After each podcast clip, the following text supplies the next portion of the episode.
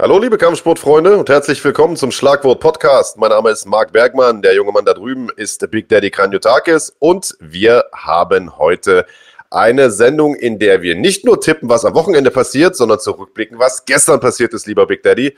Und äh, ich nehme, glaube ich, nicht zu viel vorweg, wenn ich sage, das ist eine Zäsur in unserem Tippspiel. ja, ähm, du hast nochmal äh, das Gefühl, das du schon seit langem nicht kennst, und zwar das äh, Gefühl, gleich auf zu sein mit mir. Ähm, herzlichen Glückwunsch. Äh, ich muss sagen, die Geschenke, die ich dir gemacht habe, stetig, äh, haben sich gelohnt. Und ähm, ich will gar nicht zu viel vorwegnehmen. Ich sage, ich bin, natürlich hat man ungerne Unrecht, aber was den ersten Kampf des Abends angeht, da muss ich sagen, fand ich es in Ordnung oder habe mich sogar gefreut, dass ich Unrecht hatte? Also ich will mal so sagen, äh, wir hatten gestern irgendwie alle ziemlich viel Unrecht. das muss man, also ja. wenn, wenn irgendjemand tatsächlich sich unsere Vorschau-Sendung vom, vom Sonntag, ähm, in der wir die Tipps ja gemacht haben für den Event gestern, äh, zu Herzen genommen hat und irgendwie auf Basis dessen tatsächlich Geld gesetzt hat, dann tut uns leid, aber das lief ja mal richtig schlecht. Äh, also Big Mir Daddy, nicht, weil wir haben nie gesagt, die Leute sollen Geld nein, setzen. Nein, nein, nein, nein, nein. Ist auch böse. Auf, auf, gar keinen Fall wetten. Ja, ja, nee, ich sag nur. Äh, also äh, in deinem Fall von, ich glaube, fünf Kämpfen vier falsch, in meinem Fall von fünf Kämpfen drei falsch, ähm, aber hat am Ende trotzdem, zumindest in meinem Fall, zum Tagessieg gereicht. Die Rede ist natürlich von der UFC Fight Night aus Fight Island, Hauptkampf Calvin Cater gegen Dan Ige und ich würde sagen, wir steigen auch gleich ohne große Umschweife ein. Du hast gerade den Opener ähm, ja des Abends angesprochen und sagst, äh, es, es tut dir gar nicht leid, äh, dass du falsch gelegen hast. Warum? Ja. Also der Opener war äh, Abdul Razak Al-Hassan, der nach ja, zwei Jahre Pause irgendwie äh, zurückgekommen ist gegen den Debütanten Munir Lasses.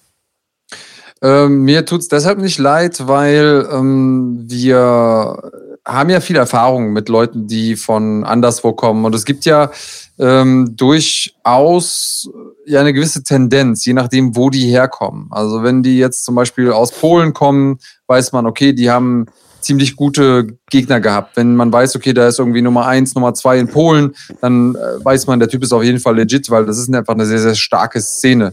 Ähm, der Sniper Munir Lasses äh, auf seine Art und Weise sah sein Kampfrekord schon sehr beeindruckend aus. Also äh, neun Siege, äh, davon irgendwie acht durch K.O. hat man sich gedacht, ja gut, das ist jetzt erstmal ganz nett, aber muss jetzt erstmal für die UFC nichts heißen, wenn man von außerhalb kommt und wenn man auch unterwegs ist. Ich sag mal, Brave, okay, das ist schon ganz nett, aber da hat er von seinen zwei Brave-Kämpfen auch irgendwie einen verloren. Und ansonsten ist so Mittlerer Osten, da kann man unter Umständen mal auf echt gute Leute treffen. Aber man kann je nachdem auch mal einen netten Durchmarsch bekommen, was die Gegner angeht. Und ähm, dass er da auftritt in der UFC, wie er dann gestern aufgetreten ist, muss ich sagen, ja, da nehme ich dann auch gerne äh, eine Nieder Niederlage beim Tippspiel hin oder quasi ähm, Punkte, die ich nicht gemacht habe, weil das hat echt Hoffnung gemacht, dass wir da jemanden sehen, der ja in absehbarer Zeit nochmal ein echt spannender Kämpfer wird. Oder hast du es anders gesehen? Nee, absolut. Ich sehe es genauso wie du. Und ich sag mal, äh, wir haben da ähm, mit, mit ähm, Abdul Razak Al-Hassan ja schon einen gesehen, äh, auf dem viele Hoffnungen ruhen, weil der auch äh, eine total geile Bilanz hat. Irgendwie zehn Siege, alle durch K.O., alle in der ersten Runde, so nach dem Motto. Äh, und äh, alle gesagt haben, gut, nach der langen Pause kommt er jetzt zurück und sich darauf gefreut haben, dass der jetzt sozusagen wieder in die Spur kommt. Und äh, eben alle erdachten, genau das, was du gerade gesagt hast. Ja, gut, der Lasses, der kommt da aus kleineren Organisationen, der weiß, gegen wen er da gekämpft gekämpft hat. Am Ende ist er da aber aufgetreten wie ein Weltmeister. Also der ist da selbstbewusst rangegangen, lächelnd, hat die ganze Zeit ja fast schon äh, mit dem doch deutlich erfahreneren äh, Al-Hassan gespielt und ähm, hat den da drei Runden lang nach Strich und Faden vermobbt, so ehrlich muss man sein. Also ich sag mal, zu Beginn sah es noch ein bisschen brenzlig aus, zumindest fürs ungeübte Auge. Der hat sich da irgendwie am Käfig stellen lassen, eindecken lassen, hat das aber, glaube ich, auch mit Absicht gemacht. Also hat er die ganzen Dinger genommen auf die Deckung vom, vom Al-Hassan, was auch nach hinten hätte losgehen können, ehrlicherweise. Äh, mhm. Und hat dann so ab Ende der ersten Runde, Anfang der zweiten Runde aufgedreht und äh, den, äh, den Al-Hassan vollkommen zerlegt und äh, was ich cool fand, war auf eine Art und Weise zerlegt, wie wir es in der UFC sehr, sehr selten sehen, nämlich, ich sag mal, mit so einem richtig klassischen Muay Thai-Stil, also lange Kniestöße, Ellbogen durch die Mitte ge gesteckt und so. Also äh, das sieht man ja gar nicht so oft und äh, war wirklich wunderschön anzusehen und es gab einige, die äh, auch gesagt haben, Mensch, das hätte eigentlich Fight of the Night werden sollen. Hier sehen wir den jungen Mann zur Rechten. Ähm, äh, das war der Anfang des Kampfes, wo er sich da lächelnd sozusagen an den Käfig gestellt hat. Äh, viele haben gesagt, hätte Fight of the Night werden müssen, finde ich persönlich nicht, denn Al-Hassan hat halt einfach nur die Hucke voll bekommen. Das war halt sehr, sehr mhm. unausgeglichen. Aber man äh, hätte auf jeden Fall dem, ähm, dem äh, äh wie heißt er, dem Lasses äh, einen Performance of the Night äh, Bonus geben sollen. Mhm. Ähm, tatsächlich ist es aber auch wirklich Fight of the Night geworden. Ähm, ja, doch. Und das ist ja auch ganz nett so als, äh, als erster Kampf. Trotzdem muss man sagen, ich würde ihn jetzt nicht zu hoch loben wollen. Ich glaube, dass äh, auch dieser Kampf gezeigt hat, dass er noch ein paar ja, Hausaufgaben zu machen hat, um da ganz ja. oben mithalten zu können. Und äh, so gut Abdul Razak Al-Hassan ist, äh, der Judo-Hunter, ähm, so sehr muss man auch sagen, dass auch er noch Lücken in seinem Spiel hat. Und das hat man äh, spätestens dann gesehen, wenn die beiden äh, im Bodenkampf waren. Da war mir dann doch ein bisschen, ähm, ja, ein bisschen wenig Technik dabei. Das muss ich sagen. Also da waren aber noch zu viele Lücken, zu viele Fehler, zu viele Momente, in denen beide nicht so richtig gewusst haben, was sie machen sollen. Und ähm, da, wenn er da versteht, dass das jetzt zwar ein cooler erster Kampf war, der auch vom Matchup und vom Style, Style her echt gut gepasst hat für ihn, aber dass er wirklich was machen muss, dann glaube ich, kann er eine große Zukunft haben, dieser Lazes. Ja, hat da im Prinzip nach den Takedowns immer nur festgehalten, so das meinst du wahrscheinlich. Also das, äh, das stimmt schon. Aber äh, so. Ähm, ja. Genau. Aber im äh, Großen und Ganzen äh, nichtsdestotrotz eine sehr, sehr beeindruckende Vorstellung. Für uns natürlich ein mhm. bisschen doof, äh, weil wir hatten beide auf Ra äh, Abdul Razak äh, Al-Hassan getippt, dementsprechend null Punkte auf beiden Seiten. Aber ähm, du hast es vollkommen richtig gesagt, Big Daddy, vielleicht ein Star in the Making. Die beiden haben ein Catchweight-Duell gemacht, für alle, die sich noch interessieren, für welche Gewichtsklasse das dann irgendwann mal später interessant wäre, äh, bis 174 Pfund. Also das wäre dann wahrscheinlich tendenziell mal irgendwann äh, äh, Weltergewichtsklasse. Mhm. Und ähm, das finde ich total interessant, denn der letzte Kampf im Vorprogramm, den haben wir nicht getippt, aber das will ich nochmal kurz erwähnen. Da äh, ist auch einer aufgetreten, der im Weltergewicht in Zukunft mit Sicherheit noch eine große Rolle spielen wird. Er hat zwar gestern im Mittelgewicht gekämpft, ist aber eigentlich ein Weltergewicht, nämlich Ramsat Chimaev. Der wirkte so ein bisschen wie der Khabib Nurmagomedov äh, ja, des Weltergewichts. Also der hat da äh, auch richtig krass aufgetrumpft und John Phillips da irgendwie in zwei Runden zerlegt. Ähm, das heißt, das ohnehin schon top besetzte Weltergewicht hat da jetzt nochmal zwei äh, wirklich starke Namen dazu bekommen gestern Abend. Richtig, und äh, Chimaev ist ungeschlagen jetzt auch, sieben Kämpfe in Folge gewonnen, alle vorzeitig gefinisht ähm, und trainiert bei den All-Stars in Schweden, hat also ein gutes Team hinter sich. Und ja, muss man mal gucken. Also Wieso nicht? Hat auch schon im Mittelgewicht gekämpft. Aber ich denke, Weltergewicht ist tatsächlich seine Gewichtsklasse. Und ja. ähm, sind wir mal gespannt, was das ist. War jetzt seine erste Vorstellung bei der UFC, da auch geglänzt, war auch, ist auch ein Brave-Gewächs tatsächlich. Hat vorher, glaube ich, viermal bei Brave gekämpft und da logischerweise auch gewonnen als Ungeschlagener. Also schauen wir mal, vielleicht sind das äh, diese Fight Nights, auf die man irgendwann in ein paar Jahren zurückguckt und sagt, naja, eigentlich waren das schon richtig geile Namen, wir kannten sie bloß noch nicht so ja. richtig. Nee, das glaube ich definitiv auch. Also gerade der Chimaev, ich glaube, von dem werden wir noch einiges hören. Also wie der da aufgetreten ist, äh, Wahnsinn. Und ich glaube auch, Lasses wird einer sein, mit dem wir in Zukunft noch sehr, sehr viel Spaß haben werden ähm, mhm. in dieser Gewichtsklasse. Ähm, der nächste Kampf war äh, ein Kampf der Damen, oder der nächste Kampf im Hauptprogramm, den wir getippt haben, war ein Kampf der Damen im Fliegengewicht. Äh, Taylor Santos gegen Molly McCann, Big Daddy. Und wir waren uns eigentlich beide einig, dass das äh, eine sehr, sehr klare Sache für, für Molly McCann werden wird. Wir haben beide mhm. getippt, McCann nach Punkten. Ähm, basierend auf äh, den, den Videos, die, die, es, die es bisher gab von, von Taylor ja. Santos. Denn ähm, die hat einen Kampf gemacht in der Contender-Serie und die hatte auch schon einen Kampf in der UFC. Und man muss sagen, äh, die hat da daheim in Brasilien, äh, ich will nicht sagen, Fallobst vor die, vor die Brust gesetzt bekommen, mhm. Aber es war schon eine Dank dankbare Gegnerin, die sie eigentlich äh, ohne Probleme hätte auseinandernehmen müssen und hat damals so gut wie nichts gemacht, war total verhalten, hat in dem gesamten Kampf vielleicht irgendwie 20 Hände geschlagen äh, und äh, ja, hat dann irgendwie das Ding nach Punkten am Ende verloren. Deswegen hatte ich persönlich von der keine allzu hohe Meinung. Das hat man, glaube ich, auch mitbekommen äh, am Sonntag im, im Podcast, als du noch gefragt hast, was glaubst du, warum die verliert? Ich, ja, ich wollte nicht sagen, ich finde die alte Scheiße, aber das, das war eigentlich so mein, meine Begründung. Jetzt muss man aber sagen, so wie die gestern aufgetreten ist, die hat sich ja um 180 Grad gedreht, die Tyler Santos. Und ich glaube, davon war auch Molly McCann selbst überrascht. Ja, das war, also das war wirklich äh, ein Klassenunterschied, den wir so auf keinen Fall unter, äh, erwartet hätten. Also ähm, ich habe zu keiner Zeit das Gefühl gehabt, Molly McCann könnte den Kampf auf irgendeine Art und Weise gestalten oder gar gewinnen.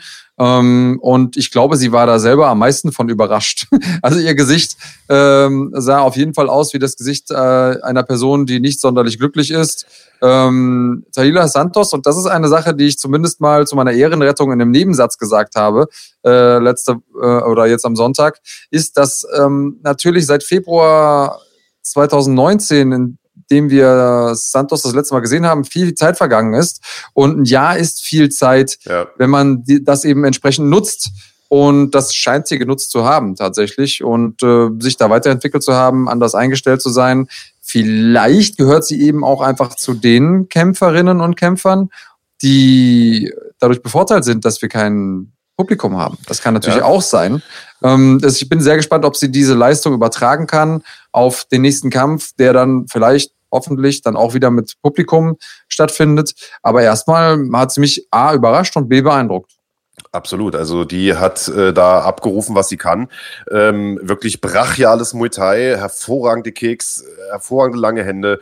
Ähm, hat Molly McCann da wirklich nach Strich und Faden auseinandergenommen und man hatte das Gefühl, äh, dass McCann dann am Ende des Tages auch, ich sag mal, froh war, äh, dass, dass der Kampf dann vorüber war. So, also die wirkte in der dritten Runde nicht so, als hätte sie Bock da noch weiterzumachen, ehrlich gesagt. Nee, äh, und das, auch wofür auch. Also da ja. war ja äh, Hopfen und Malz verloren, muss man ja. tatsächlich sagen. Ja. Gutes, gutes Stand-up äh, von Santos, auch immer wieder Druck gemacht, äh, auch äh, am Boden, beziehungsweise die Takedowns gut. Also ich wüsste jetzt auch gar nicht, wo da die gute Molly hätte ansetzen sollen oder können. War einfach überfordert. Absolut. Äh, überfordert waren allerdings auch wir, denn wie gesagt, wir haben beide Money McCann getippt, hatten dementsprechend beide wieder null Punkte. Äh, das heißt, es waren zwei äh, Kämpfe rum, kein einziger Punkt. Das hatten wir im Tippspiel auch überhaupt noch nicht. Also, dass wir mhm. in zwei Kämpfen nacheinander direkt falsch lagen, beide auch falsch lagen, also das gab es so noch nicht. Aber gut, ähm, an der Gesamtwertung hatte sich nichts geändert und als nächstes stand ja zumindest mein persönlicher ähm, Hauptkampf an eigentlich. Zumindest im Vorfeld hatte ich mich auf diesen Kampf am meisten gefreut. Am Ende muss ich sagen, hat er nicht ganz so abgeliefert. Die Rede ist vom Federgewichtsduell zwischen Jimmy Rivera und Cody Stammen. Beides eigentlich Bantamgewichte. Wir sehen das ja jetzt mhm. immer wieder äh, durch Corona und die ganze Quarantänemaßnahmen und so weiter machen die Kämpfer nicht so viel Gewicht, kämpfen häufig eine Gewichtsklasse höher. Äh, und ähm, ja, es war so ein bisschen ein Kampf auf der einen Seite der gestandene Rivera, der so ein bisschen Gatekeeper-Status innehat, würde ich mal sagen, weil es gegen die Top 3 der Gewichtsklasse nicht, nicht gereicht hat, gegen Piotr Jan verloren, gegen Aljamain Sterling verloren, gegen Marlon Moraes verloren. Und auf der anderen Seite Cody Stammen, der einen guten Lauf hatte zuletzt, gute Kämpfe gemacht hat gegen Brian Kelleher und andere und äh, der sozusagen oben anklopfen wollte und dabei an Rivera vorbei musste, der aber ähm, aus meiner Sicht nicht ansatzweise so stark wirkte wie in seinen letzten Kämpfen. Nee, bin ich bei dir. Ähm, war für mich ein bisschen überraschend. Vielleicht kam es auch ein bisschen durch die verkürzte Vorbereitungszeit. Vielleicht ist, ist es bei Ihnen genau das Gegenteil von dem Phänomen, das ich jetzt eben versucht habe zu beschreiben. Vielleicht ist Stammen auch jemand, der einfach das Publikum braucht, um zu verstehen, um was es geht. Manche Leute kommen vielleicht nicht so richtig in Fahrt, wenn ähm, ja die verhältnismäßig irgendwie private Atmosphäre ähm, da herrscht ohne Zuschauer und ohne Leute, die einen äh, nach vorne peitschen. Ähm, so oder so muss ich sagen, es ist der Kampf, auf den du dich am meisten gefreut hast, aber es war auf jeden Fall kein allzu aufregender Kampf. Nee, überhaupt nicht. Und äh, das war zumindest bei den Buchmachern der Kampf, der auch am engsten eigentlich war. Es war auch der, bei dem ich mich am schwersten getan habe mit dem Tippen. Ich meine, wir hatten ja beide, glaube ich, irgendwie Rivera tippen wollen. Ich bin mhm. dabei geblieben und du hast dann gesagt, na gut, dann schwenke ich mal um auf Stammen. Diesmal hast du den, den Fehler gemacht, der sonst mir unterläuft. Äh, man sollte Tipps wirklich nicht ändern. Ähm, aber wahrscheinlich auch basierend auf der Annahme, dass der Stammen einfach, äh, einfach stärker da auftritt. Wie gesagt, gegen Keller zuletzt hat der einen Riesenkampf hingelegt und ich sag mal, ähm, diesmal fehlte da aus meiner Sicht einfach der Biss, ehrlicherweise. Der ist irgendwie ja. nicht rangekommen, er hat wirklich massive Probleme gehabt mit der Reichweite von Rivera, hat immer mal wieder einen Takedown versucht, die wurden ohne Probleme abgewehrt. Äh, Riveras gute Takedown-Defense hatten wir ja angesprochen und ähm, ja, also äh, im Grunde hatte Stammen da, also manche haben gesagt, Mensch, das ist ein enges Ding, könnte man so oder so werden, finde ich eigentlich gar nicht. Ich finde, das war eine total klare Nummer für den Rivera und äh, dementsprechend, ähm, ja, deutlicher Punktsieg für den, für den alten Hasen sozusagen. Stammen ist da auch relativ beleidigt rausmarschiert und äh, wir sehen es da unten schon eingeblendet. Zwei Punkte für mich, null für den Big Daddy. Ja, aber du gibst zu, dass das ein Geschenk war. Ja, Andreas, also komm. Also, wenn man dir so zuhört, wenn man dir so guck zuhört. Dir doch, guck dir doch die Sonntagssendung an. Ich habe doch man, gesagt, ich schenke dir das Ding. Ja, gut, aber wie oft habe ich denn schon Tipps gewechselt? Also, äh, ja, aber weil du es wolltest wenn man und weil so du Angst zuhört, hattest, dich falsch zu entscheiden. Wenn man dir so zuhört, könnte man ja denken, du, du spielst das Spiel ja nur, um mir einen Gefallen zu tun, Alter. Vielleicht tu mir halt mal weniger Gefallen und gewinn mal, gewinn mal Tipps. Das wäre doch schon mal ein Anfang. Ach so, okay, ja, dann, dann mach ich das ab jetzt. Dann, dann ist okay. vielleicht auch mal, mal ein Tagessieg wieder drin. Äh, den hatten wir bei dir schon, schon seit ein paar Wochen nicht mehr, ehrlicherweise. Ich glaube, seit UFC 250. Aber äh, können wir ja gleich noch auswerten, wenn wir, mhm. wenn wir die Gesamtwertung angucken, Andreas. Aber ich merke schon, du wirst dann so ein bisschen bitter. Äh, kann ich verstehen. Wenn die Fälle so langsam davonschwimmen, äh, dann macht das Tippen natürlich auch weniger Spaß. Das, das kann ich ja nachvollziehen, Andreas. Aber du brauchst ja gar nicht so traurig sein. Ähm, auch wenn der Rest des Abends, so viel kann ich schon vorwegnehmen, nicht besser für dich lief. Das, äh, so ehrlich muss man sein. Das Gute äh, ist für dich aber auch nicht. Äh, naja, doch, einen Punkt habe ich ja noch geholt. Ja, ähm, gut, ein bisschen also, besser. Äh, Co-Hauptkampf, da muss ich aber sagen, war ich auch wieder überrascht, denn äh, wir, also äh, Kampf war Tim Elliott gegen, ähm, gegen Ryan Benoit, Benoit, wie auch immer, kann man sich jetzt drüber unterhalten. Ich würde auch lieber Benoit sagen, aber der junge Mann nennt sich selber Benoit. Äh, dementsprechend würde ich sagen, bleiben wir dabei. Tim Elliott, da haben wir uns am Sonntag noch gewundert, Andreas, dass äh, der nach drei Niederlagen in Folge nochmal einen Kampf bekommt. Normalerweise wird man da entlassen der hat nicht nur einen Kampf bekommen, habe ich äh, in der Zwischenzeit rausgefunden, der hat einen komplett neuen Vertrag bekommen von der UFC, mhm. trotz dieser drei Niederlagen. Äh, und da, da sieht man mal, äh, was das bringt, wenn man spektakulär oder in, auf irgendeine Art und Weise interessant kämpft. Also Siege sind tatsächlich nicht alles. Äh, der Typ ist halt wirklich ein absolut Verrückter und genauso verrückt hat er äh, jetzt auch gestern Nacht wieder gekämpft gegen ähm, gegen einen Ryan Benoit, der eigentlich äh, ja einer der gefährlichsten Puncher der Fliegengewichtsklasse ist, aber aus meiner Sicht da gestern einfach zu wenig gemacht hat, Alter. Ja, ich weiß gar nicht. Es gibt ja so Momente, in denen ich äh, vielleicht gar nicht richtige Fehler sehe, sondern es hat einfach die Möglichkeit gefehlt. Und ähm, ich würde da gar nicht mal auf äh, Benoits Seite gucken, sondern ich würde einfach auf Elliots Seite gucken. Der hat es gut gemacht. Der hat Elliot, äh, der hat Benoit äh, viele Looks gegeben, hat äh, ihm nicht wirklich ermöglicht, da Maß zu nehmen, kein statisches Ziel geboten, sehr divers gekämpft, sehr ähm, unberechenbar ist er da aufgetreten und dadurch hat er das Ding nach Hause geholt. Das war so ein äh, ja, es war einfach so ein Erfahrungssieg oder, oder ein Cleverness-Sieg, würde ich fast schon sagen. Ähm, Finde es ein bisschen äh, interessant, weil das eins von diesen Matchups war, wo ich auch gedacht habe, dass es ganz anders laufen wird, aber ja. dieser Sport besteht einfach zu 40 Prozent aus Absätzen. Man kann es nicht anders sagen.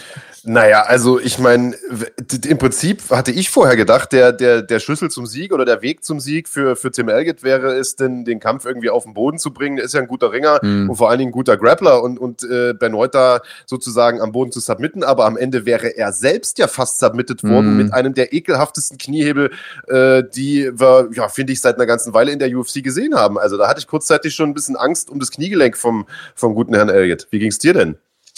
Ja, das sah ziemlich äh, fies aus und das äh, ist eigentlich was, was ich sehr, sehr gerne mag. Also jemand, der ein äh, gefährlicher Striker ist und dann auch noch ähm, ein guter Grappler, weil diese ganzen ähm, Attacken auf die Beine, das ist nicht so einfach, wie es vielleicht aussieht. Also manchmal sieht es vielleicht so aus, als würde man einfach irgendwie den Fuß nehmen und dran rumdrehen. Ähm, ganz so einfach ist es dann doch nicht. Da steckt ein bisschen mehr dahinter. Und äh, der gute Herr Benoit, der macht das ganz gut, ähm, ist jetzt da nicht belohnt worden und ähm, ist auch jemand, der klassisch so ein bisschen im Niemandsland ist. Normalerweise hat er jetzt immer in der UFC einen gewonnen, einen verloren, einen gewonnen, einen verloren. Jetzt hat er das erste Mal zwei in Folge verloren. Äh, schauen wir mal, wie es jetzt für ihn weitergeht. Äh, Tim Elliott hat bewiesen, dass es eine gute Entscheidung war, ihm noch einen Vertrag zu geben. Und äh, ja, ist jetzt zurück auf der Siegerstraße, nachdem er zuvor drei verloren hatte. Also du bist immer so gut wie der letzte Kampf und ich muss sagen, Elliott ist definitiv nochmal weit gestiegen. Kannst du denn verstehen, dass der bei Neuter ein bisschen bockig war? Der ist ja dann richtig beleidigt rausgestürmt und hat hinterher auf Twitter auch nochmal gepostet, I won that shit. Also der war total schockiert, dass er den Kampf nach Punkten irgendwie nicht gewonnen hat. Äh, aus meiner Sicht gab es da gar nichts dran zu rütteln. Also war jetzt nicht mega dominant, aber äh, verloren hat er das Ding doch eigentlich relativ deutlich, finde ich. Ja, ich kann, kann sagen aus Kämpferperspektive, dass es manchmal total schwer ist, ähm, aus dem Kampf rauszugehen und direkt das Gefühl zu haben, wie waren die Runden. Also ich brauchte immer in der Rundenpause die Rückmeldung von den Leuten aus meiner Ecke, ob ich jetzt eine Runde gewonnen habe oder verloren habe oder es knapp war oder so, weil ich das nie einschätzen konnte. Und ähm, ich kenne Kämpfer, die das sehr gut können. Die haben die komplette äh, Vogelperspektive im Kampf. Und andere Kämpfer, so wie ich, die äh, sind im Tunnel oder sind so in ihrem Ding gefangen oder so in ihrem Leid gefangen, äh, weil es so anstrengend ist, wie bei mhm. mir, ähm, dass sie das nicht einschätzen können. Und vielleicht gehört er zu Zweiteren, ich weiß es nicht. Ähm, ich glaube, dass das eh schwer ist, seine eigenen Kämpfe zu beurteilen, wenn man sie nicht nochmal gesehen hat von außen mit Abstand und so weiter und so fort. Aber äh, ja, ist ein gutes Recht, kann, kann er sagen, muss er halt nächstes Mal besser machen. Ja, da hast du nicht unrecht. Ähm, ja, aber auch diesen Kampf hatten wir beide dann dementsprechend falsch getippt. Also auch da gab es null Punkte auf beiden Seiten. Äh, äh, wirklich äh, total interessante Fall. Ja, hier stand nochmal unsere Tipps. Wir hatten beide irgendwie Benoit getippt, einer Runde 1, einer Runde 2. Ich war total froh, ähm, als der, als der äh, Elliot da irgendwie Runde 1 überstanden hat. Da dachte ich mir, Gott sei Dank, holt der Big Daddy nicht seinen Extrapunkt äh, und dann gewinnt er äh, das Ding am Ende noch. Also Wahnsinn. Also ähm, eine Sache muss ich auf jeden Fall sagen, um das, um das nochmal irgendwie ähm, sinnig äh, zum Abschluss äh, zu bringen. Benoit hatte für mich die besseren Treffer zum Kopf. Mhm. Um, und die, also die Schlagstatistiken oder diese ähm, signifikanten Trefferstatistiken, die da eingeblendet wurden, ähm, die waren für mich manchmal ein bisschen irreführend, weil den größeren Schaden im Sinne von äh, Kopfschaden, den hat Benoit auf jeden Fall gemacht. Da bin ja. ich bei dir. Er hat halt mehr Low-Kicks gefressen und mehr, mehr Bodyshots wahrscheinlich auch. Äh, Habe ich jetzt die Zahlen nicht mehr im Kopf. Aber ich kann mir vorstellen, wie du als Kämpfer aus dem Kampf rausgehst und denkst, Alter, ich habe dem ein paar Bomben eingeschenkt ans Kinn, an die Schläfe. Der ist halt nicht umgekippt. Aber ähm, ich habe das Ding schon ganz, ich habe ihn schon ganz ordentlich verprügelt und dann zu verlieren. Ich verstehe so ein bisschen, woher das kommen kann, aber ja, da musst du es halt eindeutiger machen. Was ich einfach geil fand, und dann äh, lassen wir es mit dem Kampf auch bewenden, äh, ist einfach, ich weiß nicht, wer, wer sich den Kommentar in der Ecke äh, vor der letzten Runde noch angeschaut mhm. hat. Äh, da wurde in die Ecke von, von Tim Elliott ge, geblendet und sein Coach, äh, ähm, wie heißt er? Kraus? Nicht, ich will mhm. mal sagen, Pascal Kraus. Äh, wie heißt er? Mhm. Ja, du weißt, wie ich meine. Kraus. Ja der Kämpfer Kraus, nicht Pascal, sondern der andere. Ja. Äh, jedenfalls sagte der zu dem, Dicker, mach jetzt einen langsamen, mach jetzt einen ganz ruhigen, überhaupt kein Risiko, bleib weit draußen, nutz deine Pushkicks, wenn der kommt, clinch den ab, ring viel. Wir müssen jetzt einfach nur noch fünf Minuten nach Hause schaukeln, wir brauchen diesen Sieg, mach hier nichts Wildes mehr. Hm, okay. Der Typ geht raus, marschiert nach vorn, ballert Ellbogen rein, äh, Kombination rein dreht völlig durch, fackelt da ein absolutes Feuerwerk ab, macht das hundertprozentige Gegenteil von dem, äh, was er da gesagt bekommt. Und äh, ja, also das macht dann halt so einen Tim Elliott auch aus und das ist wahrscheinlich der Grund, warum man ihm trotz drei Niederlagen in Folge äh, noch einen neuen Vertrag äh, gegeben hat. Ja, irgendjemand hat sich ja äh, auch geschrieben, der ist einfach eine absolute Wundertüte. Ähm, und äh, genau das ist es auch. Ich glaube, wenn man selber nicht weiß, was als nächstes kommt, dann ist es auch schwer für den Gegner, das einzuschätzen. Und das ist natürlich äh, eine sehr gute Waffe dann in dem Moment. Auch wenn es äh, ja in so einem strukturierten oder, oder komplexen Sport auch äh, Sinn macht, strukturiert zu sein, so rum. Ja, Absolut. Ähm, gehen wir mal zum letzten Kampf äh, des Abends über, bevor wir dann sozusagen die Kämpfe äh, vom, vom Wochenende tippen. Im Übrigen, äh, Kahn hinter der Kamera, der macht immer einen Ablaufplan für die Sendung. Der hat für den Rückblick fünf Minuten eingeplant. Wir sind jetzt schon bei 23 angekommen. Mehr Pünktlichkeit haben wir es auch nicht.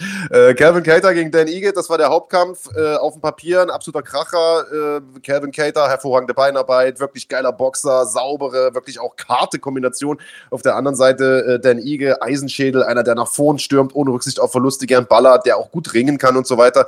Ähm, ja, äh, war der Kampf so, wie du es dir vorgestellt hast, Big Daddy? Also äh, ich, ich hätte mir fast ein bisschen mehr Action erwartet, von beiden Seiten aber.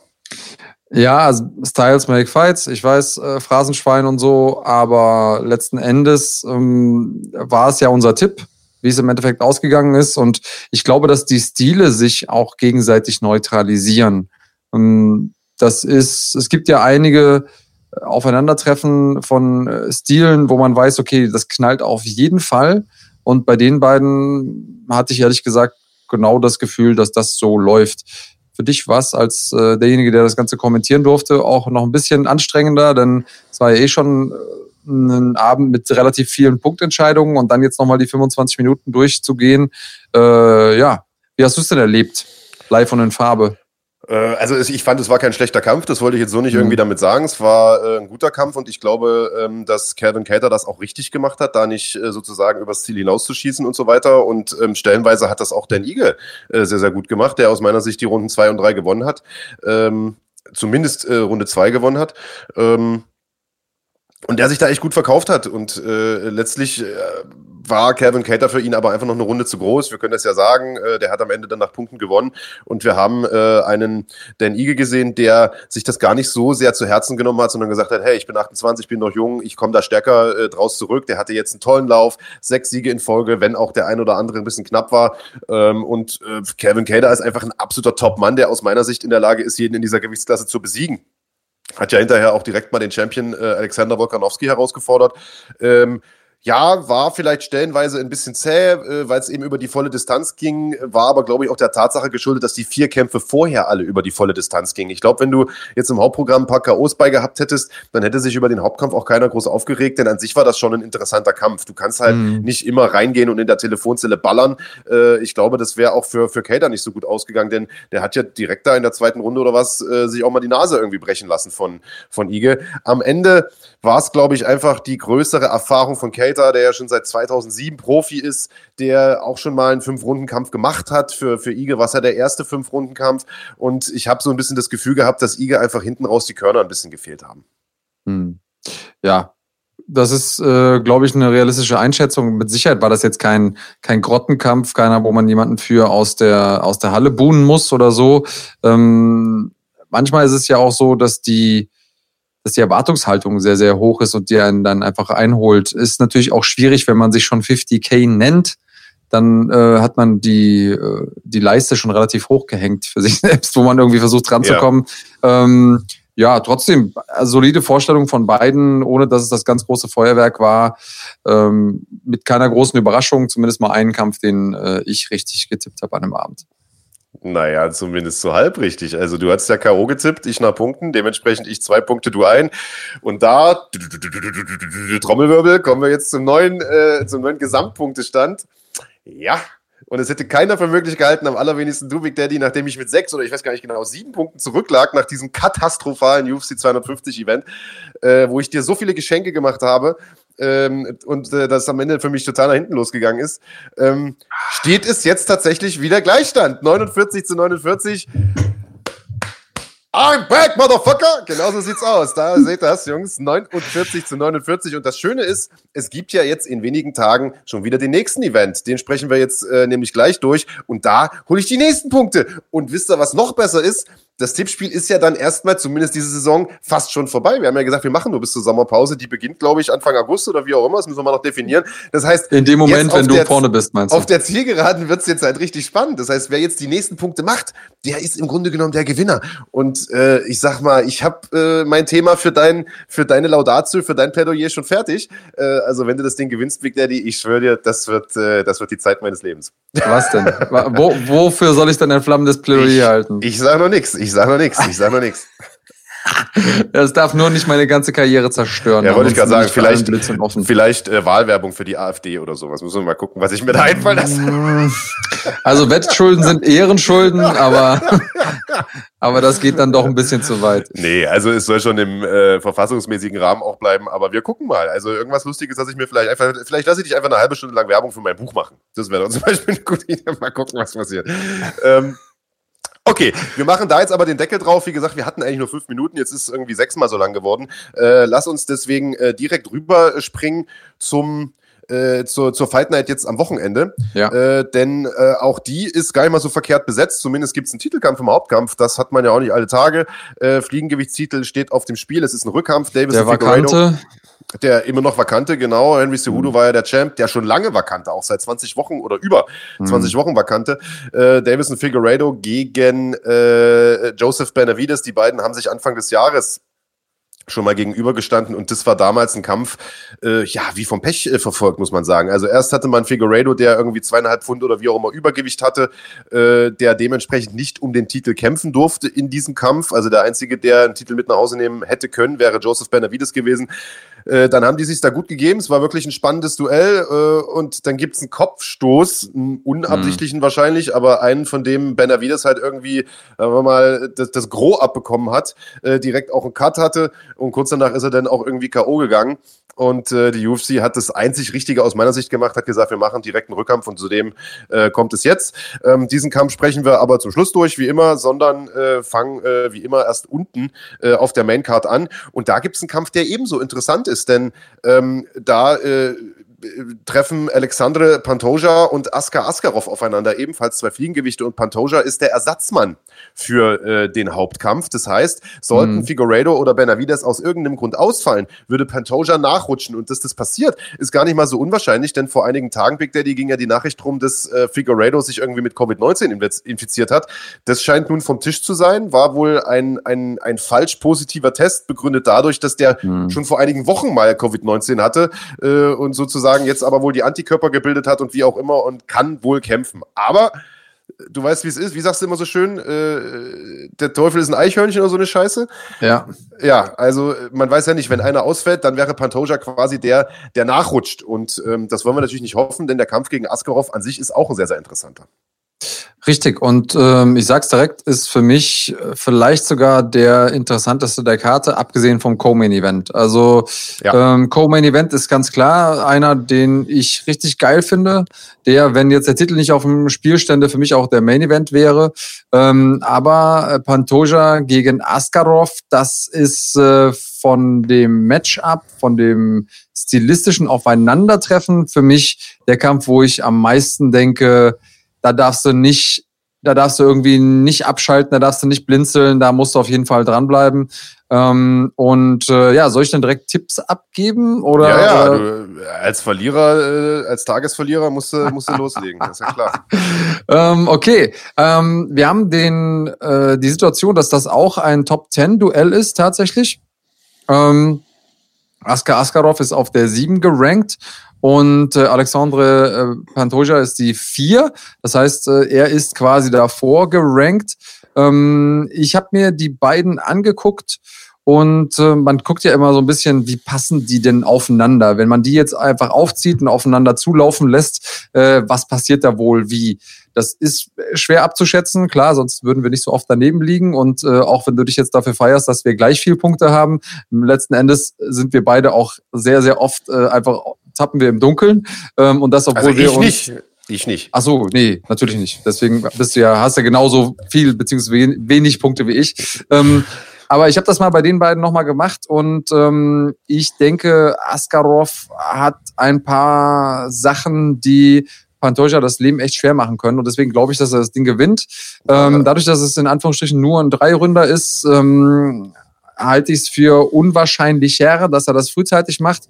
Und deswegen würde ich tippen, dass er das Ganze über die Punkte macht. Er hat zwar erst einen Punktsieg in seiner Karriere eingefahren bei seinen elf Siegen, aber ich traue ihm zu, dass er das Ding gewinnt.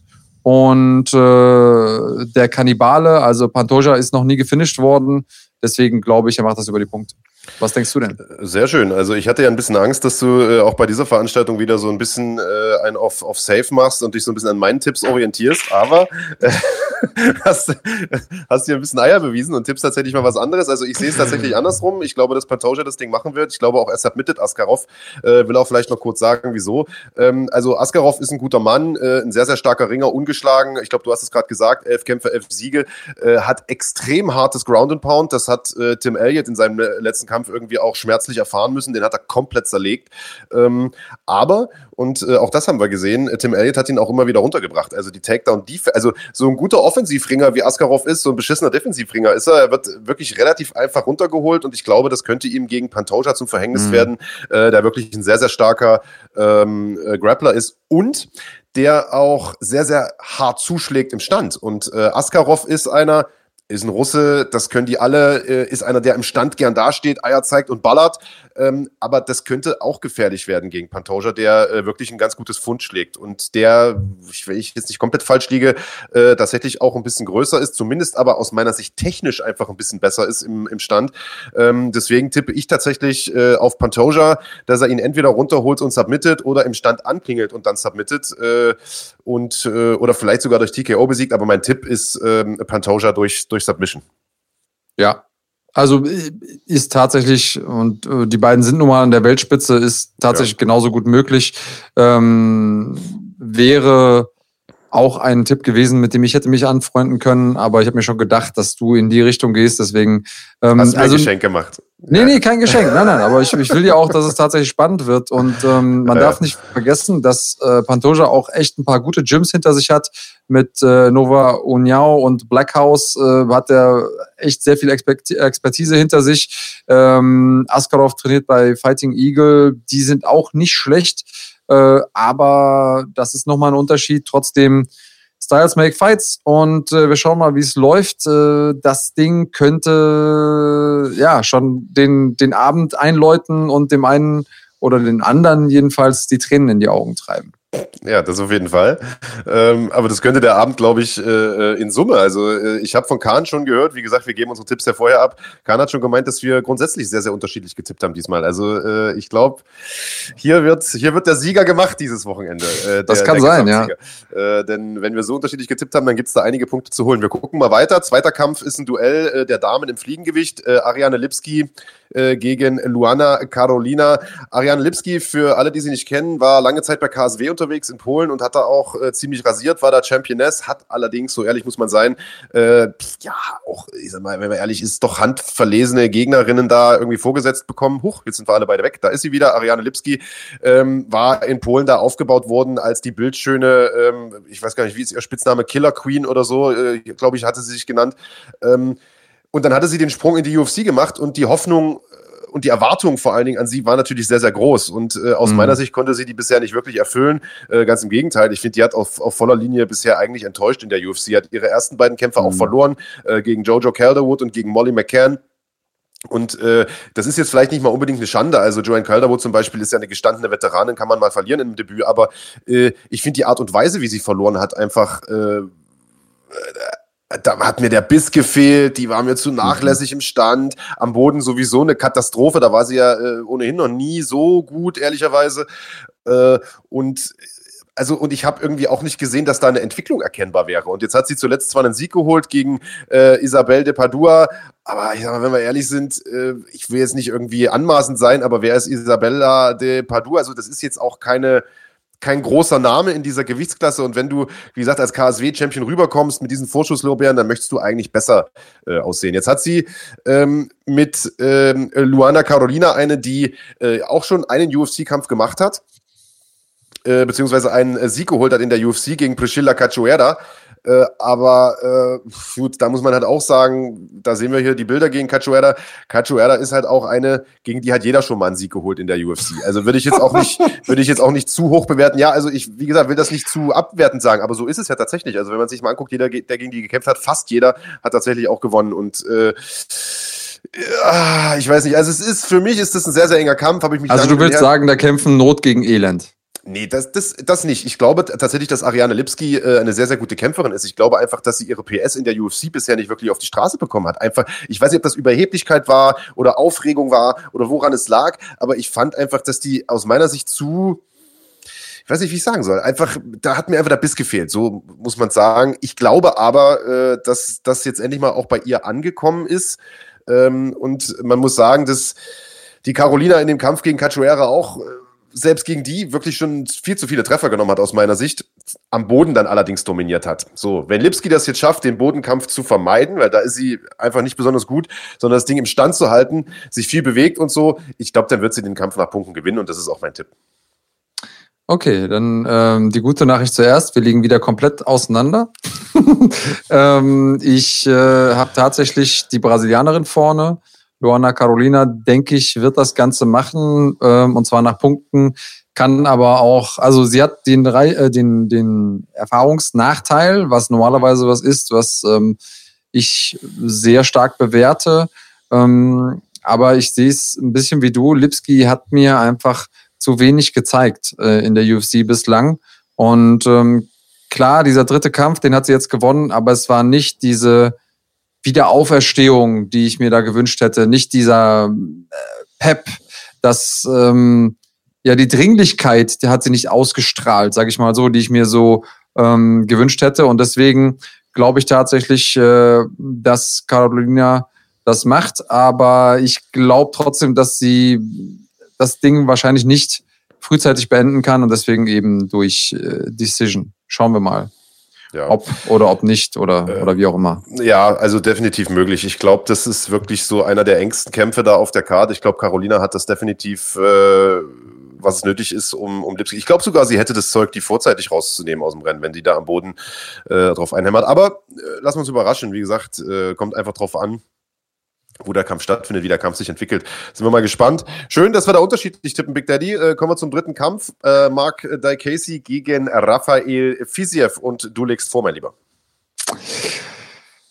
Ja, das ist einer dieser Kämpfe, ähm, die ganz schwer zu tippen sind. Ich finde es immer sehr schwer, wenn ein Kämpfer noch relativ wenige Kämpfe hat. Ähm, das haben wir jetzt hier bei Fiziev. Er kommt aus äh, ja, ähm, also trainiert beim Puke Top Team, um es äh, mal so zu sagen. Er ist ähm, jemand, der aus der ehemaligen russischen Föderation kommt. Die fühlen sich ja eh nach äh, Thailand irgendwie hingezogen, ähm, sind da gerne, hat jetzt zwei Dinger in der UFC gemacht. Bei seinem Debüt sah er leider gar nicht gut aus.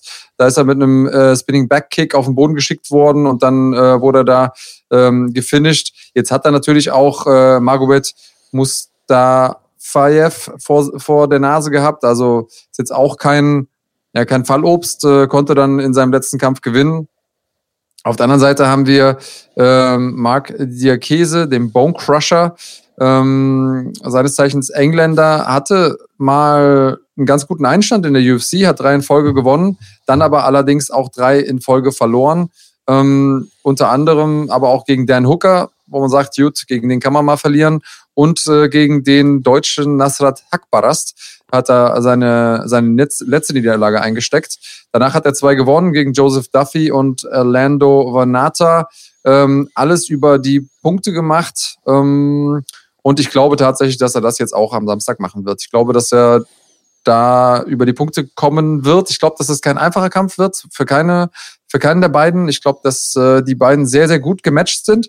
Und ähm, ich würde trotzdem dem Engländer ähm, die, den Vorteil geben. Ach nee, ich sehe gerade hier, ich habe äh, Diakese äh, TKO getippt. Da muss ich jetzt auch dabei bleiben. Gut. Oh. Ähm, was auch immer das war, dass ich beim, beim Tippen gesehen habe, ähm, ich vertraue da jetzt mal drauf. Also ich glaube, der macht es vorzeitig offensichtlich. Äh, Glaube ich tatsächlich auch. Also ich habe auch äh, der Casey gegen, äh, oder Diakese, wie du so schön sagst, äh, der Schweizer Käse, äh, äh, durch TKO getippt. Ähm, oh. Ich, äh, also Fiziev ist, ist ein guter Striker, hat schnelle Kombinationen und so, aber der ist irgendwie immer sehr, sehr offen auch in seinen Kämpfen und mhm. wurde in seinem UFC-Debüt, das hast du gesagt, auch ausgenockt gegen Mustafaev.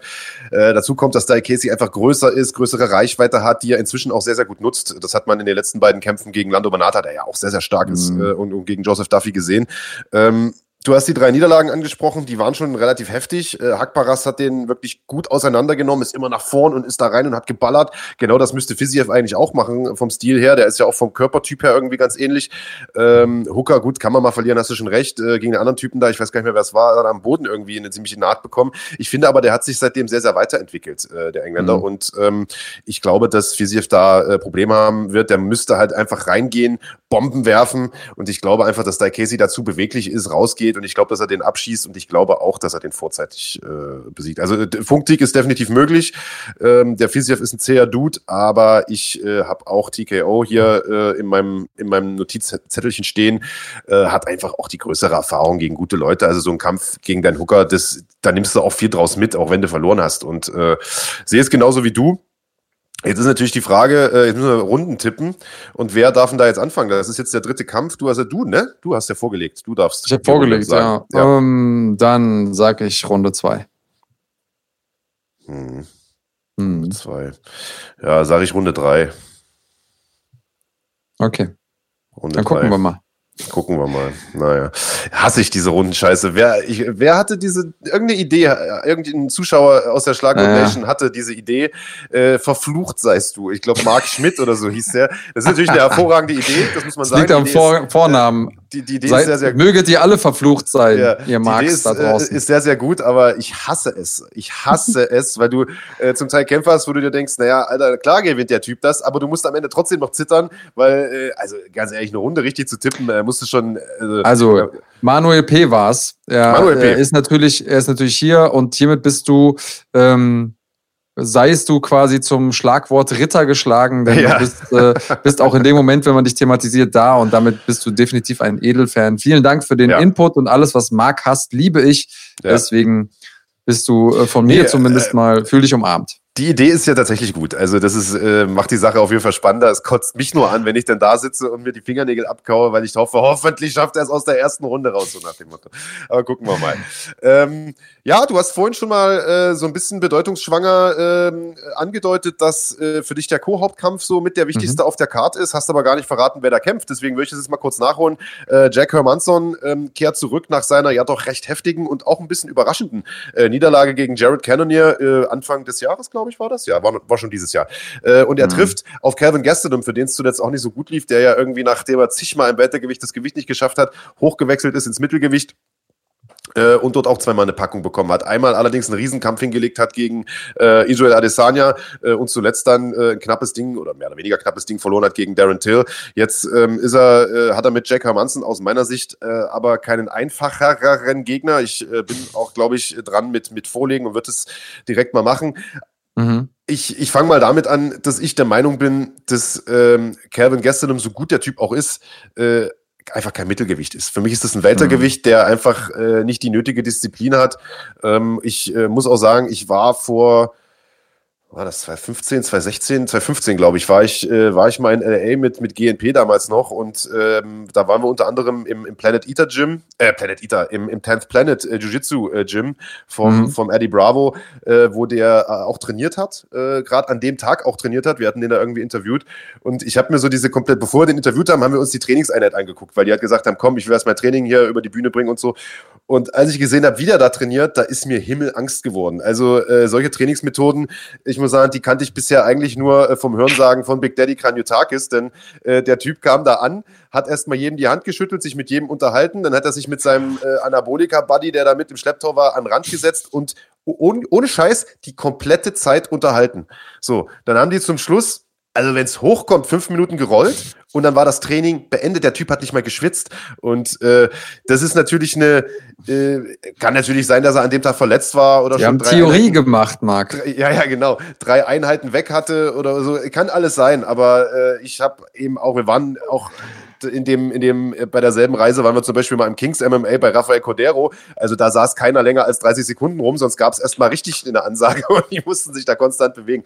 Also ich will damit sagen, ich glaube, der ist nicht der fleißigste und ähm, könnte, wenn er wollte, locker Weltergewicht machen. Und ich glaube, da ist er auch richtig von der Größe her, vom Frame her, von der Power her.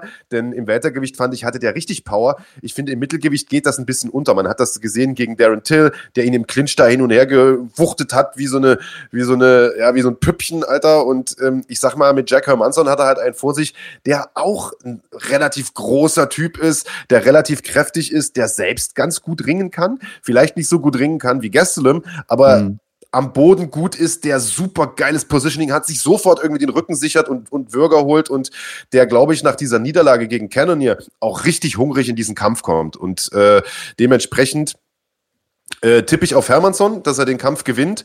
Ähm, mhm. Der hat die größere Reichweite, ist wie gesagt toll am Boden. Ähm, er muss im Prinzip aus meiner Sicht einfach nur aufpassen, dass er sich keine Bombe von Gestel umfängt, äh, denn der schlägt halt auch im Mittelgewicht noch sehr, sehr hart. Aber das wird er, denke ich mal, auf die Reihe kriegen, denn der hat auch so einen sehr, sehr unbequemen, langen Jab und so, mit dem er äh, arbeitet. Und ähm, ich denke, Hermansson wird das machen nach Punkten. Okay. Ja, ist ein sehr äh, interessanter Tipp ja. Definitiv einer, den ich nachvollziehen kann. Und ähm, es ist ein guter Kampf, weil das wieder mal einer der Kämpfe ist, wo alles passieren kann. Ähm, ich verstehe, was du sagst. Äh, wenn man sich den Körper Bau von Gastelum anguckt, dann kann man sich nicht vorstellen, dass er es nicht schaffen kann, im Weltergewicht zu kämpfen. Da ist einfach noch Luft nach oben. So ehrlich muss man sein. Also der ist nicht komplett trocken austrainiert. Ähm, da ist einfach noch die Möglichkeit, was abzutrainieren.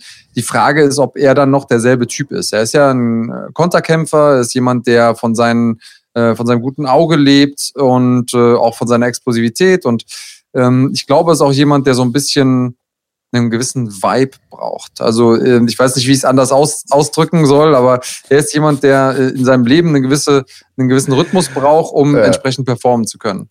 Ja. Ähm, einen entspannten Vibe, nehme ich an, meinst du? einen entspannten Vibe, genau, ja, richtig. Ja, ja, genau. Ähm, wobei, er trainiert ja im Kings MMA, da wo das du schon gesagt hast, und ich glaube, dass Rafael Cordero den auch äh, hart rannimmt. Ich kann mir nicht vorstellen, dass er jetzt immer nur chillt. Das war, glaube ich, dann tatsächlich eine Momentaufnahme. Ähm, um es nicht unnötig in die Länge zu ziehen, äh, es wird dich jetzt sehr freuen. Ich äh, denke, dass äh, Gaston das Ding machen kann. Sehr gut. Und äh, will auch darauf setzen, dass er es macht. Normalerweise muss ich immer ähm, aufpassen, auf wen ich setze, weil wenn ich Leute zu gerne mag und ich finde Gastelum einfach, das ist so ein Typ, mit dem würde ich halt gerne halt auch einen Chai trinken gehen. Ähm, und äh, deswegen denke ich, dass er das Ding macht und auch vorzeitig, aber wahrscheinlich liege ich damit falsch, weil ich ihn zu sehr mag. Ich glaube, ähm, der Typ hat keinen Bock auf Chai, Alter. Ich glaube, der trinkt lieber Bier, Mann.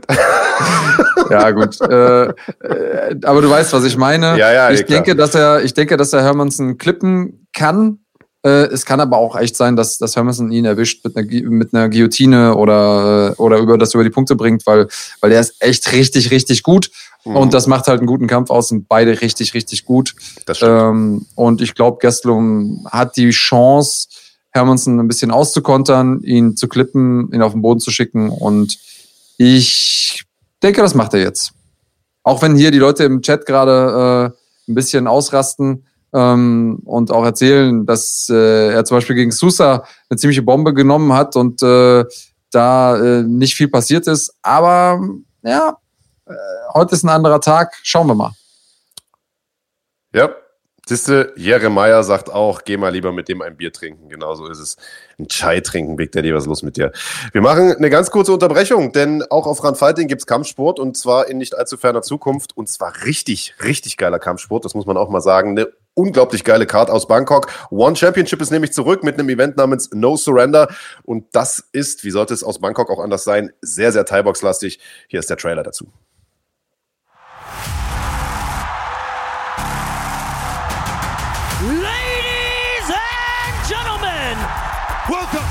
most exciting global martial arts event, One Championship! Live from Bangkok. Should be a cracker. We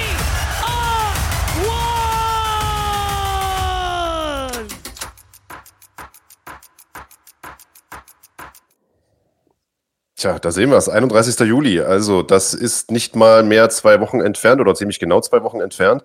Und, äh, und zur wunderbaren Zeit äh, von 16.30 Uhr könnt ihr das äh, auf runfighting.de schauen. Im Rahmen der Silbermitgliedschaft ähm, gibt es das zu sehen, äh, Big Daddy. Und die Kämpfe, die wir dort sehen, die haben es wirklich in sich. Also, allein wenn man die Namen äh, mal, mal vorliest. Äh, zwei Titelkämpfe. Rottang verteidigt seinen Titel gegen Patchdam ähm, im Muay Thai Weltmeistertitel im Fliegengewicht. Dazu haben wir Patch Morakot, der gegen die absolute Muay Thai-Legende Jotsenklai antritt, ähm, verteidigt seinen Federgewichtstitel äh, im Muay Thai und City Chai, der lange Zeit ja äh, Glory Champion, unantastbarer Glory Champion war, muss man sagen, ähm, äh, gibt sein Debüt äh, bei One Championship und trifft auf niemand geringeren als Superbone, der ja eine ähnliche Legende äh, wie Jotsenklai ist da drüben in Thailand und eigentlich weltweit. Äh, also das ist für Freunde des gepflegten Standkampfes eine absolute Megacard. Du, ich habe immer noch nicht rausgefunden, ob die jetzt mit dicken oder mit dünnen Handschuhen kämpfen. Hast du da schon irgendwelche Infos zu? Hm, na, Muay Thai mit dünnen, oder? Ja, also ähm, ein, weil vereinzelt, vereinzelt, ach so, in den Kickbox-Kämpfen ist es so, dass die wechseln? Ja, also ah, äh, okay. äh, die Muay Thai-Kämpfe sind aus meiner Sicht alle mit diesen dünnen Handschuhen und die Kickbox-Kämpfe ah. aus meiner Sicht sind alle mit den dicken Handschuhen. Okay, äh, dann habe ich da den Überblick noch nicht gehabt. Aber äh, das ist ja natürlich dann noch geiler. Also für die ja, Leute, ja, die das noch nicht gesehen haben, ähm, Thai-Boxen an sich ist ja schon eine super, äh, ja, rasante Sportart. Aber mit den dünnen Handschuhen, und das sagen ja selbst die Leute, die irgendwie 300 Kämpfe und mehr haben, ähm, da verändert sich einfach nochmal was. Da kommt noch ein bisschen mehr Pep in die Sache und äh, da lohnt sich das Einschalten definitiv. Absolut. Ey, wenn ich schon sehe, alleine in der im Eröffnungskampf sind nur sechs Kämpfe übrigens, also ist auch eine mhm. kurzweilige Sache. Wenn er 16:30 anfängt, seid ihr wahrscheinlich spätestens 18 Uhr durch. Schon im Eröffnungskampf kämpft einfach mal Super Lekyatmokau, auch der ein absoluter Superstar in Thailand, der macht den Opener. Also mhm. für Freunde des Thai-Boxens oder Kickboxens oder Standkampfs, guckt euch das an. Das wird ein Riesending.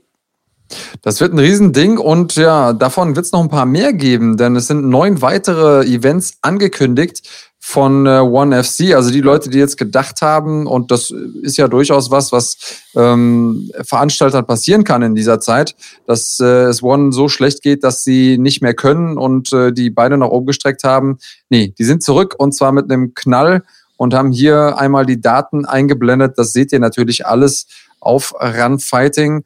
Und äh, wenn ihr sicher gehen wollt, dass ihr nichts verpasst, dann äh, geht schnell rüber auf den Kanal von Runfighting hier auf YouTube, holt euch die Silbermitgliedschaft und dann habt ihr das alles mit drin.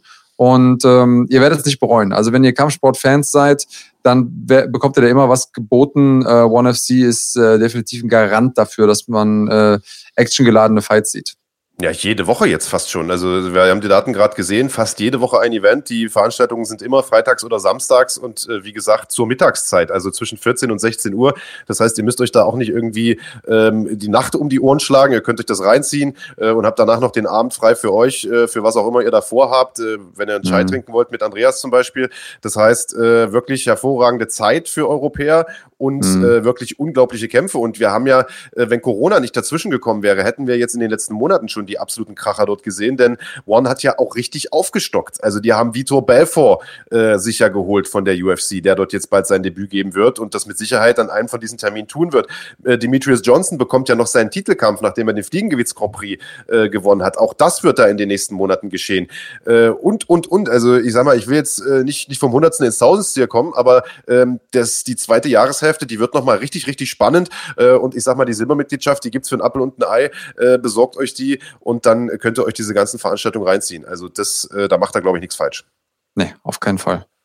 Gut, haben wir das äh, auch geklärt und äh, einen Kampf, den müssen wir noch tippen von UFC, Big Daddy, äh, bevor wir heute den Deckel auf die Sendung drauf machen. Das ist der Hauptkampf, auch da geht es um den Titel im Fliegengewicht und mhm. äh, wir haben es eingangs schon angesprochen, das Ding ist ein Rückkampf, Davison Figueredo gegen Joseph Benavides und äh, du legst, glaube ich, vor. Ich habe irgendwie das Gefühl, äh, dass dieser Samstag entweder zu meinem Sargnagel wird oder zum absoluten Triumph. Denn ich. Make äh, ich or sag, break, ja. Ja, äh, make or break. Ich sag's jetzt mal, wie es ist. Ich habe auch Benavides getippt. Oh. Ähm, ja, genau. Und äh, das, obwohl er ja den letzten Kampf verloren hat. Und ähm, wir sagen es immer wieder, wir werden es nicht müde zu betonen, oder ich zumindest, dass Rematches so eine eigene Dynamik haben, so eine eigene Psychologie. Jetzt muss man dazu sagen, äh, Figueredo, der äh, hat erst einen Kampf verloren und ähm, das äh, bei 19 Profikämpfen ist zu Recht oben mit dabei. Die kämpfen auch zu Recht um den Titel. Aber ich halte einfach äh, Benavides für ausgefuchst genug und sein Team für gut genug, um sich entsprechend umzustellen. Außerdem hast du es ja angesprochen, da gab es diesen Headbutt, also diesen Kopfstoß, der das Ganze ein bisschen relativiert aus dem ersten Kampf. Und ähm, ich weiß nicht, ich habe so ein Gefühl. Ich kann es gar nicht, also ich will es gar nicht irgendwie objektivieren. Ich will jetzt gar nicht sagen, äh, die technische Raffinesse oder der, sondern ich habe einfach so ein Gefühl, dass er das Ding macht. Ähm, und ich denke, dass er das über die Zeit macht. Tatsächlich soll man ja äh, solchen Gefühlen dann auch vertrauen. Ähm, das ist gar nicht mal so falsch. Und du wirst lachen, Big Daddy, äh, auch ich hatte so ein Gefühl. Ich habe mir gedacht, Mensch, tippst du mal den Benavides, weil der hatte definitiv seine Momente. Ähm, habe mir den Kampf dann aber äh, auch nochmal angeguckt und so und habe dann gesagt, nee, komm, äh, Tipp konservativ, Tipp auf also tipp jetzt hier kein, kein Außenseiter-Ding. Ähm, das habe ich ja jetzt schon bei dem Hermannsson-Ding gemacht. Äh, da dachte ich mir, komm, beim Titelkampf tippst du mal auf den Favoriten. Und ähm, ich will auch sagen, warum. Also äh, klar, der Kopfstoß war natürlich blöd für Benavides und äh, klar hat dieser Kopfstoß auch diesen darauffolgenden K.O. so ein Stück weit eingeleitet. Also das ist, glaube ich, keine, keine blöde Ausrede oder so. Das ist schon so. Ich glaube aber, der K.O. wäre auch ohne den Kopfstoß irgendwann gekommen, denn Benavides hat einfach äh, sehr, sehr gut kassiert da äh, bis zum Kopfstoß. Es war ein sehr, sehr cooler Kampf, aber ich fand, dass Benavides sowohl im Stand ins Brett bekommen hat, als auch äh, am Boden äh, irgendwie gar nicht mal so gut aussah. Der war da in einem, ich meine, es war ein Armbar äh, drin und so weiter und äh, ich fand einfach, Figueredo sah da auf allen Ebenen einen Tacken besser aus und mhm. ähm, Benavides ist auch einer, der unterhaltsam kämpft für die Fans, der geht rein, will mitballern, ist dabei aber halt auch relativ offen und ich glaube, Figueredo, der wirklich richtig hart zuschlägt, äh, ist einer, der sowas auch bestraft äh, und denke, dass er das auch hier tun wird und tippe auf ähm, ja, ein weiteres Mal äh, K.O.-Sieg für Davison Figueredo. Ich denke auch, er macht es wieder relativ, relativ zeitig. Ja, also ich muss hier erstmal MK zustimmen. Das war eben genau auch meine Überlegung. Der sagt hier im Chat, Figueredo hat das Gewicht aber auch letztens nicht gemacht und ein paar Kilo macht bei, äh, und bei den unteren Gewichtsklassen verdammt viel aus. Und ähm, das haben wir ja auch schon mal hier im Podcast gesagt, dass äh, es dazu irgendwie auch eine signifikante Statistik gibt, die belegt, dass die Leuten, Leute, die das Gewicht nicht bringen, im Nachhinein meistens gewinnen.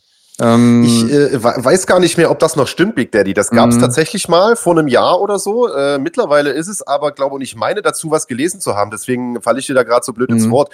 Äh, denn in der letzten Zeit haben viele Leute, die das Gewicht nicht gebracht haben, auch verloren. Ein gutes mhm. Beispiel ist äh, Razak Al-Hassan, der ja auch ähm, äh, ich glaube, zweieinhalb Pfund oder sowas drüber war und äh, voll ins Brett gekriegt hat letzte Nacht.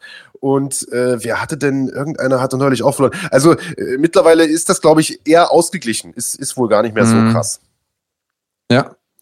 Ähm, ja, wir schauen mal. Also äh, ich kann mir vorstellen, dass es äh, genauso läuft wie im ersten Kampf. Ich kann mir vorstellen, dass es ganz anders läuft. Und wie gesagt, ich hatte ein Gefühl, ähm, mein Kopf hätte jetzt auch gesagt, äh, Figueredo, aber irgendwie hat mein Bauch gesagt, komm, mach mal. Ja. Hey, warum nicht, Alter? So ist es wenigstens spannend, man. Jetzt haben wir doch, glaube ich, bei fast jedem Kampf unterschiedlich getippt. Außer ja, wir haben nur, nur beim Co-Main-Event haben wir, äh, nee, nur beim beim drittletzten, glaube ich. Beim bei, drittletzten bei, haben ja. wir äh, unterschiedlich und zwar von äh, Diakis gegen ja. äh, Fiziev haben wir beide ja. Diakis mit K.O. und dann ist quasi, aber das ist, glaube ich, da könnten wir neun Punkte auseinander liegen, wenn ich das richtig äh, mitgezählt habe. Das wäre natürlich heftig. Also, das wenn das ein Durchmarsch wird, dann wird ist derjenige komplett abgeschlagen. Informier dich schon mal, was in meinem Buch alles drinsteht, damit du da entsprechend gut Werbung für machen kannst in deinem 40-minütigen, äh, in deiner 40-minütigen Laudatio. Dieses gut, ich hätte, ich hätte ja bestimmt. zumindest äh, dieses Trostpflaster, dass es nicht nur dein Buch ist, sondern dass da ja noch jemand mit dran beteiligt ist, der auch wirklich Ahnung hat und den würde ich gerne unterstützen. Äh, Grüße gehen raus. Äh, und äh, ja, was wolltest du sagen? Äh, nix weiter. Ich wollte den Deckel eigentlich drauf machen. Wir haben ja wieder gnadenlos überzogen, waren irgendwie 36 Minuten eingeplant. Jetzt sind wir bei 61, also quasi fast das Doppelte. Äh, ist aber gar nicht schlimm, hat mir Spaß gemacht, Big Daddy. Wir äh, machen den Deckel drauf, allerdings nicht, äh, ohne nochmal darauf hinzuweisen, äh, dass es auf dem YouTube-Kanal von Run Fighting in den nächsten Wochen natürlich nicht nur One Championship zu sehen gibt, sondern äh, ein paar äh, nette Video-Features. Ähm, erzähl mal, was gibt's denn da diese Woche Neues, lieber Andreas? Ja, also ich muss euch äh, sagen, dass ihr sowieso jeden Dienstag und jeden Freitag unbedingt auf dem Randfighting-Kanal vorbeischauen solltet, denn da hauen wir immer ein cooles Video raus. Äh, wir machen so äh, Top 10, Top 5 Dinger ähm, und äh, unter anderem jetzt auch Biografien, die kommen sehr gut bei euch an. Ihr äh, mögt das gerne. Und äh, die kommende Woche, die steht unter dem Licht, unter dem Schein der deutschen Kämpfer und äh, beziehungsweise jetzt ab jetzt morgen schon, ähm, denn da geht das äh, die Biografie von meinem guten Freund Peter Sobota online, der jetzt nächste Woche kämpfen wird. Und wer ihn vielleicht noch nicht so richtig mitgeschnitten hat oder wer ähm, vielleicht sich noch mal erinnern lassen möchte, wie so der Weg war von äh, Peter Sobotta, der kann gerne morgen ab 16.30 Uhr auf dem Run Fighting Kanal hier auf YouTube reingucken. Äh, ich habe das Ding gemacht, es hat mir echt Spaß gemacht. Ich muss dazu sagen, es ist auch echt ein bisschen freaky ähm, über seinen eigenen Freund und Peter ist im, im Fight-Business äh, auf jeden Fall mein, mein bester Freund und auch außerhalb einer der engsten Menschen so in meinem Leben und dann quasi mehr oder weniger neutral über jemanden zu berichten, ist total komisch. Ähm, ich denke, hoffe, es ist mir trotzdem einigermaßen gelungen. Ähm, ich äh, ich feiere den Mann. Ich glaube, das hat man trotzdem gemerkt bei dem Video und ich hoffe, ihr feiert das Video auch und ihr drückt alle nächste Woche Peter die Daumen, wenn er kämpft. Ähm, ja, hast du es schon gesehen eigentlich, das Video? Äh, nee, ich habe es noch nicht gesehen, ehrlicherweise. Aber ich bin mal sehr, sehr gespannt drauf und äh, ich bin vollkommen bei dir. Also das ist definitiv wert, geguckt zu werden, denn äh, Peter ist äh, ganz ohne Frage einer der verdientesten deutschen Kämpfer. Ähm, und äh, ich sag mal, wenn es einer verdient hat, dass man ihm zu Ehren sozusagen so ein Video macht, dann äh, wahrscheinlich er. Ähm, wie gesagt, seit 2009 schon in der UFC, das muss man mal sagen. Zwar mit Unterbrechung, aber äh, seit elf Jahren. Also das ist eine Zeit, wo die meisten von euch äh, noch nicht mal wussten wahrscheinlich, was MMA ist oder einige vielleicht noch nicht mal geboren waren. da haben die Leute, da haben die Leute noch gesagt, ey, du hast aber einen schönen Taput-Pulli äh, an. Ja, Taput, genau. Ja. Die haben alle noch Free Fight damals gemacht, genau so ist es. Also äh, unbedingt äh, schauen. Wie gesagt, das Ganze gibt es ab morgen. Äh, uns gibt es wieder am Sonntag, wie immer um 11 Uhr. Äh, da werten wir dann die Fight Night vom Wochenende aus. Das war's von uns für heute. Bleibt gesund. Bis dahin. Bleibt cremig.